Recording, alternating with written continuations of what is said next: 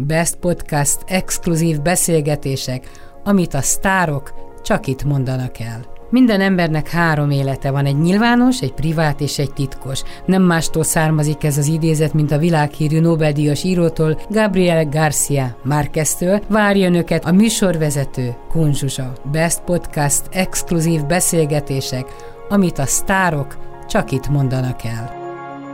Hallom ám. Én is hallom. Szia, Kun Zsuzsa vagyok. Jó reggelt. Jó reggelt. Szörényi Leventét sok-sok szeretettel köszöntöm. Isten éltessen sokáig. Ebben a bezárt világban a születésnapodra hogy gondolsz, hogy, hogy a család azért összejöhet? Tehát unokák, Hát először is, először is minden jót mindenkinek. Először is az jut eszembe, már nem most hirtelen, hanem itt, itt ahogy így figyelem a dolgokat. Én 1945. április 26-án születtem, ebből nem is a nap a lényeg, hanem az évszám. Háború volt még, éppen hogy csak mentünk ki belőle, akkor születtem, most meg megint háború van 75 év igen, igen, igen.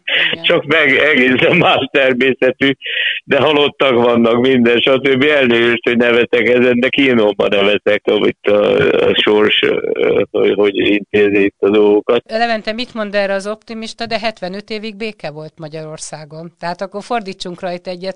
Relatív béke volt mondjuk egy 56-tal tarkítva, amit mi egy intézetbe éltünk át a Szabos bátyámmal, de lényegében igen. Hát de, de most is háború van, fegyverek nélkül, meg mindenféle, úgyhogy eh, hát mindegy, egy a lényeg, hogy én, én viszont erre a 75 évre tényleg nincs okom arra, hogy úgy gondoljak, hogy hogy, hogy valami hiányzik belőle, már, már idáig is túl teljesítettünk, úgyhogy úgy néz ki. Na, Na beszéljünk komolyan dolgokról. Ez is komoly. Család. Beszéljünk a családról, hogy a születésnapodon együtt tudtok. Hát a, a, család, a család ugye a Budaligeten lakik, azért volt házamba, most már hosszú évek óta ugye a két unoka is, a nagyobbik már 14, ő még csak most 14, na, a kicsi, hát ez az LGT óta. Igen. Na, és a kicsi, a kicsi meg ugye első iskolát végez, most lesz a vége, hát most már mondjuk net, interneten keresztül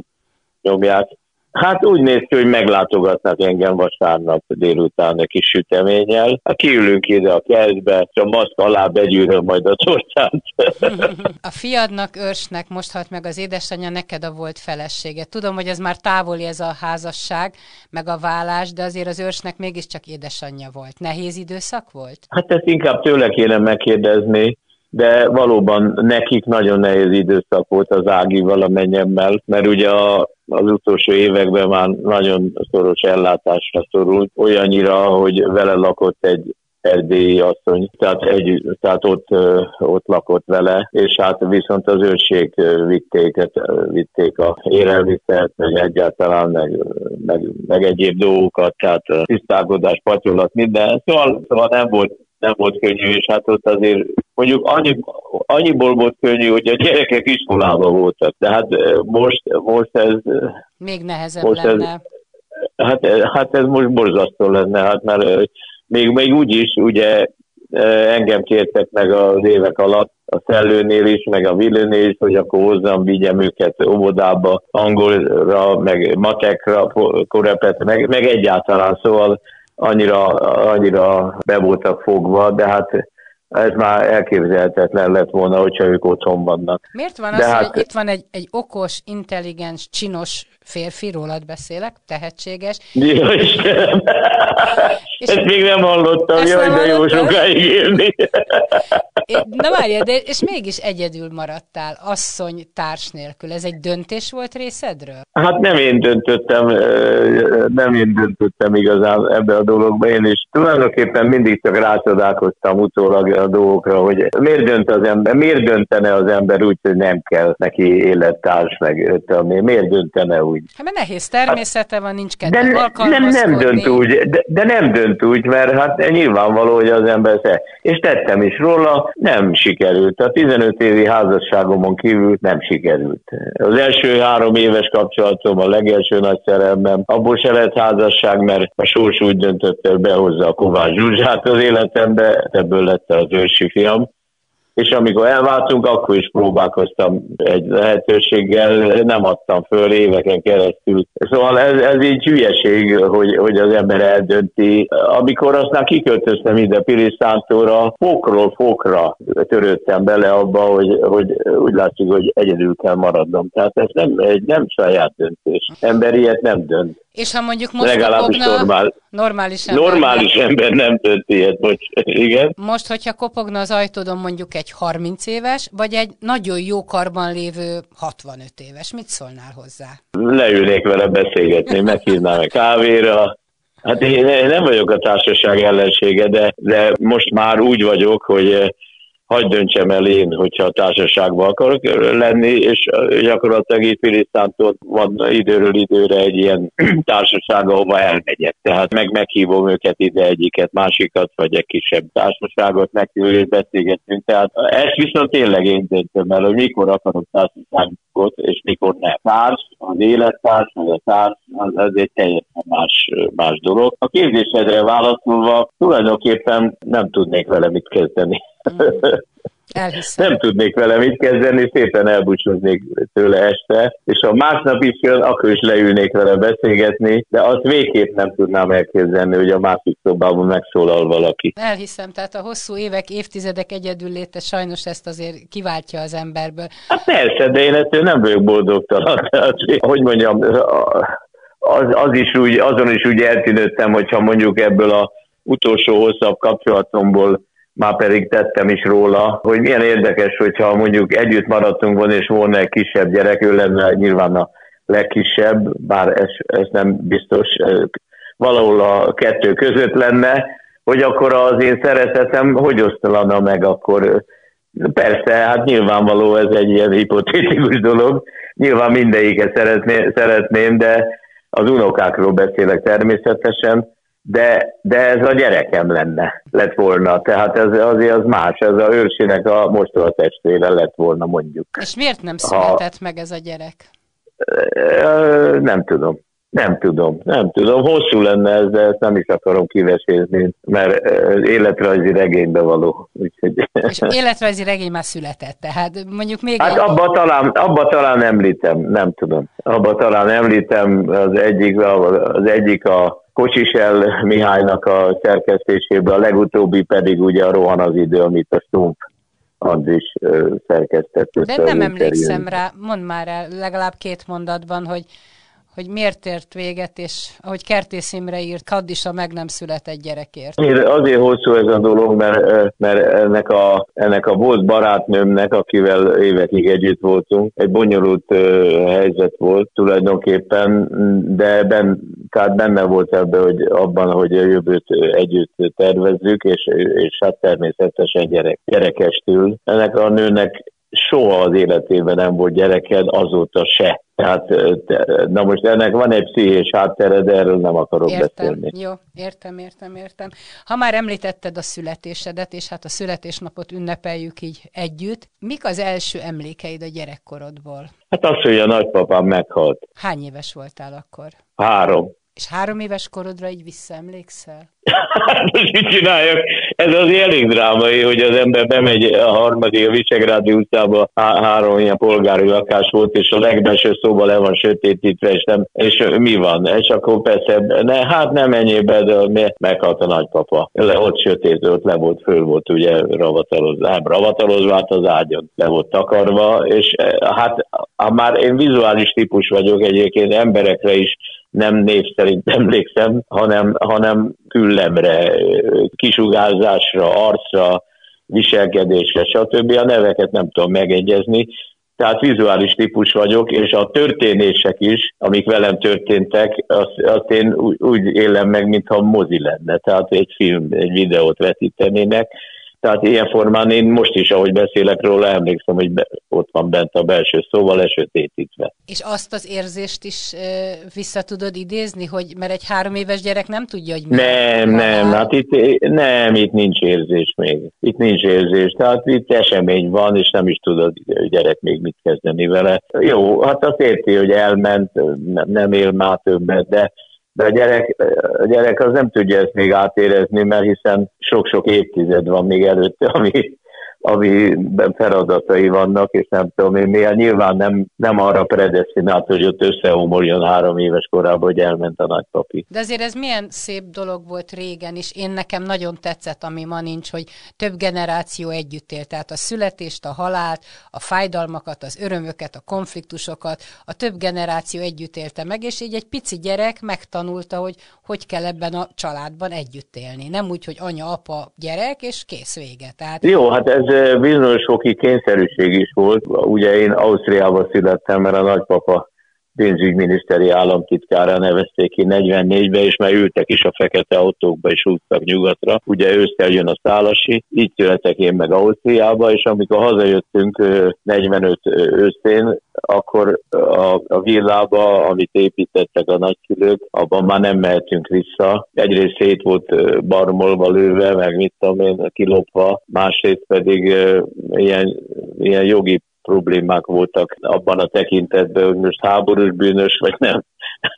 Mit szóval gondolsz erről te? Háborús bűnös volt, vagy nem? Hát a nagypapa, hogy lett volna háborús bűnös egy pénzügyminiszteri államtitkár, akit 44-ben neveznek ki hát, államtitkárnak, hát az, önmagában az volt a baj, hogy a, a horti rendszer szolgálta. Szóval ez egy csoda, hogy mi így megúsztuk egyébként, és na, ez a lényege, hogy akkor azért és a Visegrádi utcai apai nagyszülőknél szállásoltunk be. Na most, hogy milyen, milyen érdekes a sors és az élet, hogy a, amikor mi a Balzak utcába 65 őszétől elkezdünk játszani a Bors, úgy híres Borsba, akkor még a Visegrádi utcából ballagunk át a Szabolcsal a hónukkal a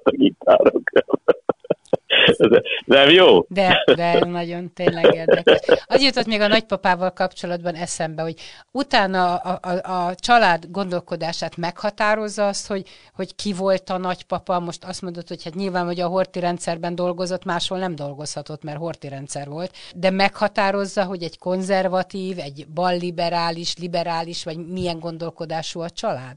Hát olyannyira határozza meg, hogy nagyon kevés kivétel ez a például a balliberális oldalról, aki belátja azt, hogy, hogy egy országot hogy nem lehet anarhiába dönteni, meg úgy vezetni, meg egyáltalán nagyon kevés. Tehát gyakorlatilag, ha már a kérdés felmerült, én nem hiszek abba, hogy egy ősbolsevik família korontja megváltozik később. Ez, ez a válaszom a kérdésre, de viszont itt ülök a szobában, és itt van az átellenben lévő falon a Csuka nagymama, aki a zongora tanára volt az ERA Akadémiának, a családi, családfa írása, visszaemlékezése, adatgyűjtése és nem tudom én mi, és ott van fölötte egy általam készített kép, ami ennek alapján egy ilyen grafikára fölfűztem az ismert családtagokat a gyökértől a lombig. Hát, hogy mondjam, és akkor fölötte ugye a Csoka családnak a címere, Hát lehetett tőle eltérni, de mindenki. Nem volt egyetlen egy kommunista, egy, egy renitens családban? Nem? Nem, nem, nem, Isten Jó, azért te is tudsz olyan családokat mondani, ahol... Én ahol tudom, tudom, az, persze, értem, a, értem. Per, érted, csak nem Értem a, a felvetést. Persze, értem a felvetést. Hát annyi, annyi kilengés volt a családban, hogy a, hogy a családnak bizonyos tagjai áttértek a református vallásra, tehát ez is egy állásfoglalás azért, nem is akármilyen tulajdonképpen, de mi katolikus család vagyunk, de vannak benne református elemek, hogy úgy mondjam, és akkor van egy ilyen vicces történet, hogy amikor a apánk, a Szörényi Zsula, aki egyébként Grodaként született, Oravica bányán, még a Nagy Magyarország az otthon kelet, délkeleten Oravica bányán.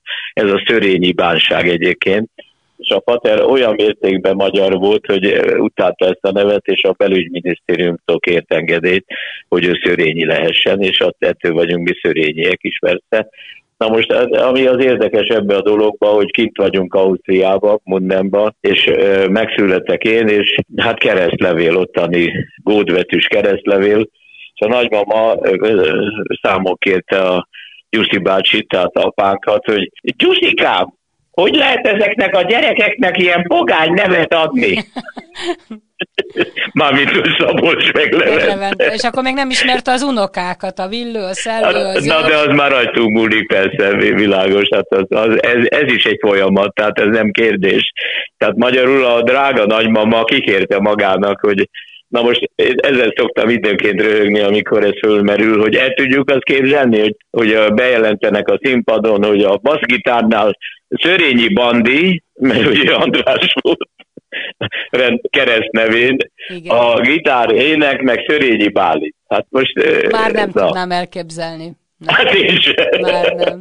Már nem tudnám elképzelni. Az édesanyádról te többször elmondtad, hogy ő süket volt, ugye? Vagy rosszul hallott? Hát amikor meg, nem, effektíve a, a operációnál megsüketült, mert én úgy, úgy, úgy hallottam, úgy mondták, hogy ott valami fogó valahogy meg, őzértek, hogy megnyomták, hát, hogy ezt nem tudom. Hát ezt Tehát soha nem, nem hallott tudom. téged énekelni? Soha, soha nem, nem, nem de nagyon intelligens ö, ember volt, mert ugye nyelveket megtanult, franciául, németül, és a koncertjeinken pedig átélte úgy, hogy a, a karfán, a széknek a karfáján érzékelte a Szabolcsnak a basszusgitárját, tehát rezonanciát, meg a dobot, a ritmust, hát őt megtanították táncolni, a bálokba járt minden, úgyhogy semmi, semmi ilyen nem volt, hát a férfi vezette, ugye, tánc közben, és megtanulta a ritmus, táncokat, mindent, de azt látta, hogy miről éneklek, de hogy hogy éneklek, vagy mit, vagy hogyan, azt nem. nem. És édesapát hogy, hogy beleszeretett egy siket lányba? Hát ő van ilyen. Van ilyen.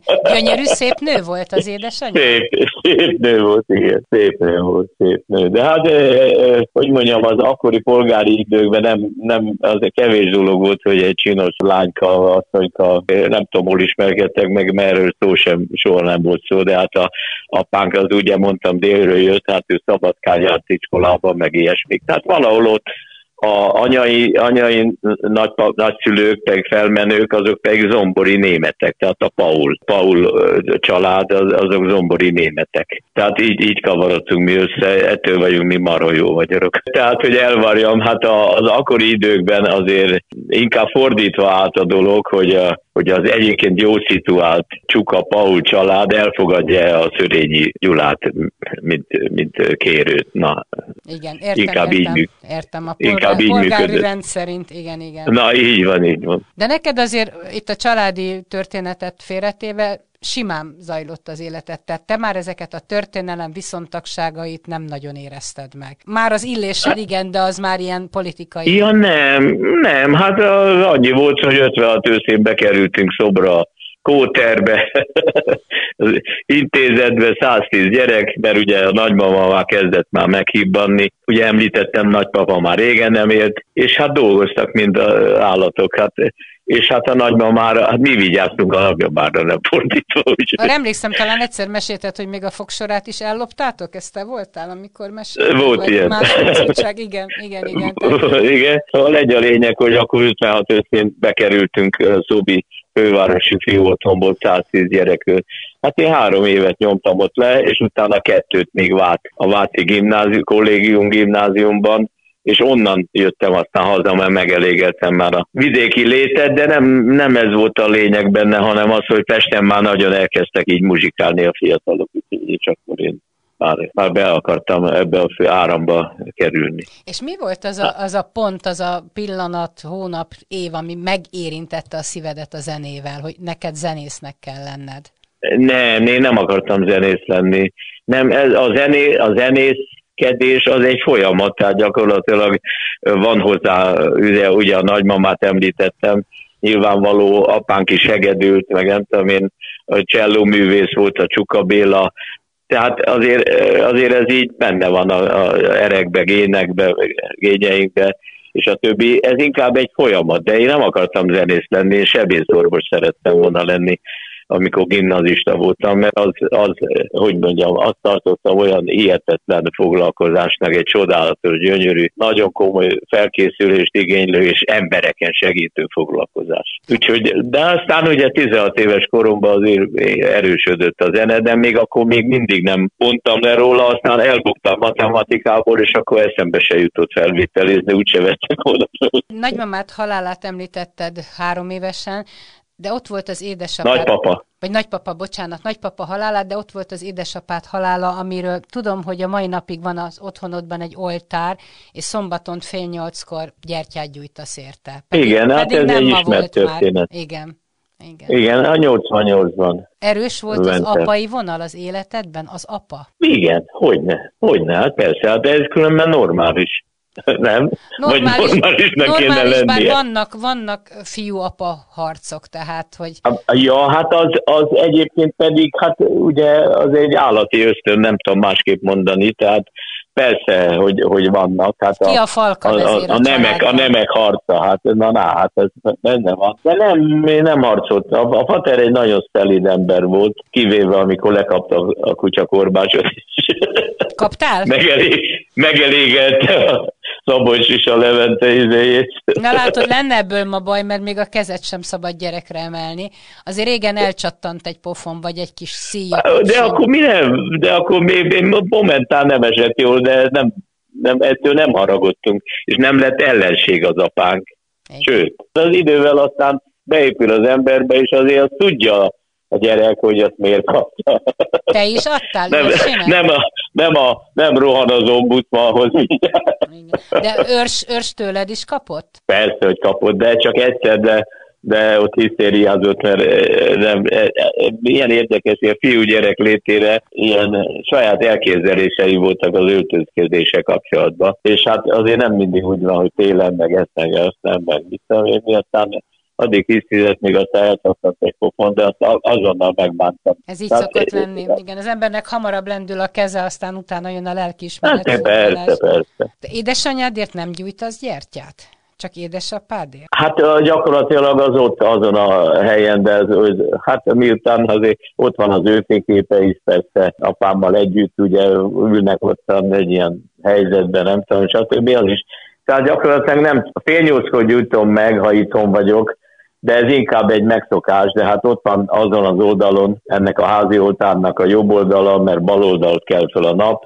jobbra nyugszik, és a bal oldalt vannak a gyerekek, a ősági, meg az unokáim, és a jobb oldal pedig a számtalan fénykép, amit fölleltem a anyám halála után a dobozaiban az ősökkel kapcsolatban, ott vannak fenn a falon. Tehát gyakorlatilag mindenki, mindenki egy gyújtó. Tehát. És hol van a te szobrod? Az aranylemezek, a díjak, a kitüntetések, azokat hol tartod? Az már csak az újabbak vannak itt az emeleten, a legrégebbiek ott oda át vannak a Mátra utcában, ahol laktam, a, a ott van nekem egy toronyszobám, azt, azt használom, amikor ott, ott alszom a gyerekeknél például, úgyhogy az az én szobám.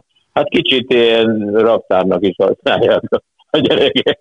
Tudod, olyan sokat gondolkodtam, hogy most mondhatnám azt, hogy jókor, jó időben születtél, de ez ilyen formán nem igaz, mert 45-ben megszületni nem volt olyan nagyon jó meg Ausztriában, tehát jobb lett volna ez itthon és egy békésebb időben, vagy nem egy építkezős időben, de hát mégis olyan csodálatos életed volt, és az Illés zenekara, hogy, ahogy végig száguldott az évtizedek. Hát azért, mert, azért, mert, azért, mert gyakorlatilag az a füleimnek volt egy ismerős barátnőjük, aki, aki minden másnapra megcsináltatta, még akkor nem volt ilyen magazin, meg mit tudom én, a horoszkóp magazin, meg ilyesmik nem, nem voltak, meg műsor a tévébe, hanem volt, volt egy két ember, aki értett hozzá, meg nem tudom én. Minden másnap, másnapra megcsináltatta a horoszkópját, neki milyen és mi volt a horoszkópban? Na, hülyeség, viszont ezzel azt akartam mondani, hogy igen, hinni kell az elrendeltetésben. Én most már így visszamenőleg nem tudok másra gondolni. Mert, mert hiába küzdezte valami ellen, vagy valamiért, az én életemben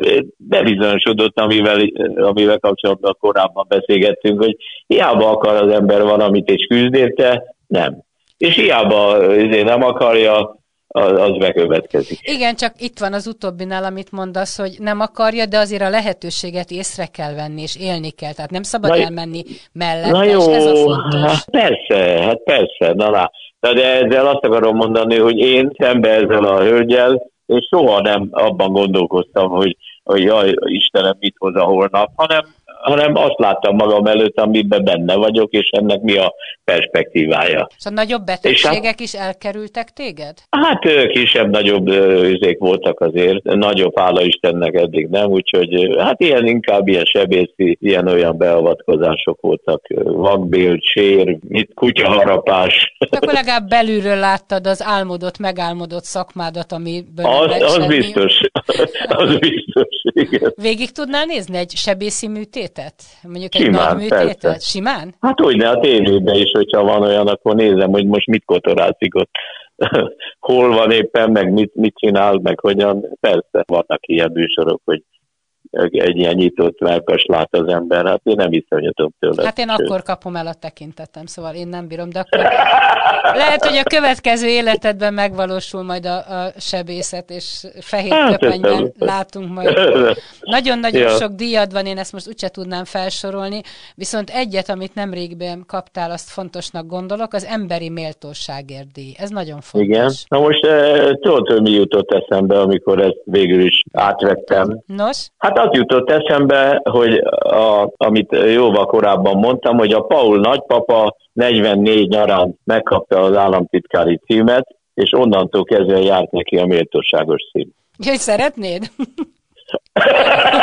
Nem, csak ez jutott eszembe. Nem, csak együtt, de nem, nem akarok én ezzel élni. Jó nekem az a levi is, meg mindenféle. Már a művész urat sem bírom, hogyha nagy tisztelettel megszólítanak a közértbe, vagy valami. Már azt sem nagyon bírom, úgyhogy nem vagyok ilyen rankorságba szenvedő. De, de ugye egyből ez jutott eszem, már tudom, mert a, a, a anyánktól tudom, hogy ő, hát, meg más helyzetből is tudom egyébként, de ez most hosszú történet lenne. Nem, nem ismertek föl egy, egy régi házat akartam még a, nagyon régen megvenni az érdi őszi baraszkost az anyáméknak, és az akkori ottani lakó, egy, egy magányos hölgyel beszélgettem, még tanácsi rendszer van, hogy akkor izé, nem tudom, intézkednék, hogy akkor kapja lakást, meg nem tudom én. Hát ilyen kiutalt lakó volt, és mondom, bemegyek a tanácsba, és akkor mit tudom, egy-két hét múlva visszamentem, hogy akkor egyeztessük tovább, és akkor már nem volt olyan kedves. Aztán úgy megnyílt a szája nagy, nagy, nagy nehezen. Hát azt mondja, tehát én tudom, maga, maga a szörényi levent az énekes, de azt mondja, amikor múltkor elment, akkor átjött szemből a nem tudom milyen Lizi néni, öregasszony, aki fetelten dolgozott még az őszi varaszkosban. Azt mondja, tudja, ki volt magánál? Hát hogy ne, hát a Szörényi Levente. Nem, az rendben van, de ez a biztonságos úrnak az unokája. ez jó történet. Ez jó Na, történet. többek között innen is tudtam, hogy... Na hát így. Köszönöm szépen, Levente, okay. Szörényi 75. évethez gratulálok, és még jó pár évet, évtizedet kívánok neked. Köszönöm szépen, egészségben legfőképpen. Köszönöm szépen, és puszillak. Szia, szia. Jó, jó. Köszönöm, szia, szia. szia. És puszillak. Szia, szia. Best Podcast exkluzív beszélgetések, amit a sztárok csak itt mondanak el. Minden embernek három élete van, egy nyilvános, egy privát és egy titkos. Nem mástól származik ez az idézet, mint a világhírű Nobel-díjas írótól, Gabriel Garcia Márqueztől. Várja önöket a műsorvezető Kunzsuzsa. Best Podcast exkluzív beszélgetések, amit a sztárok csak itt mondanak el.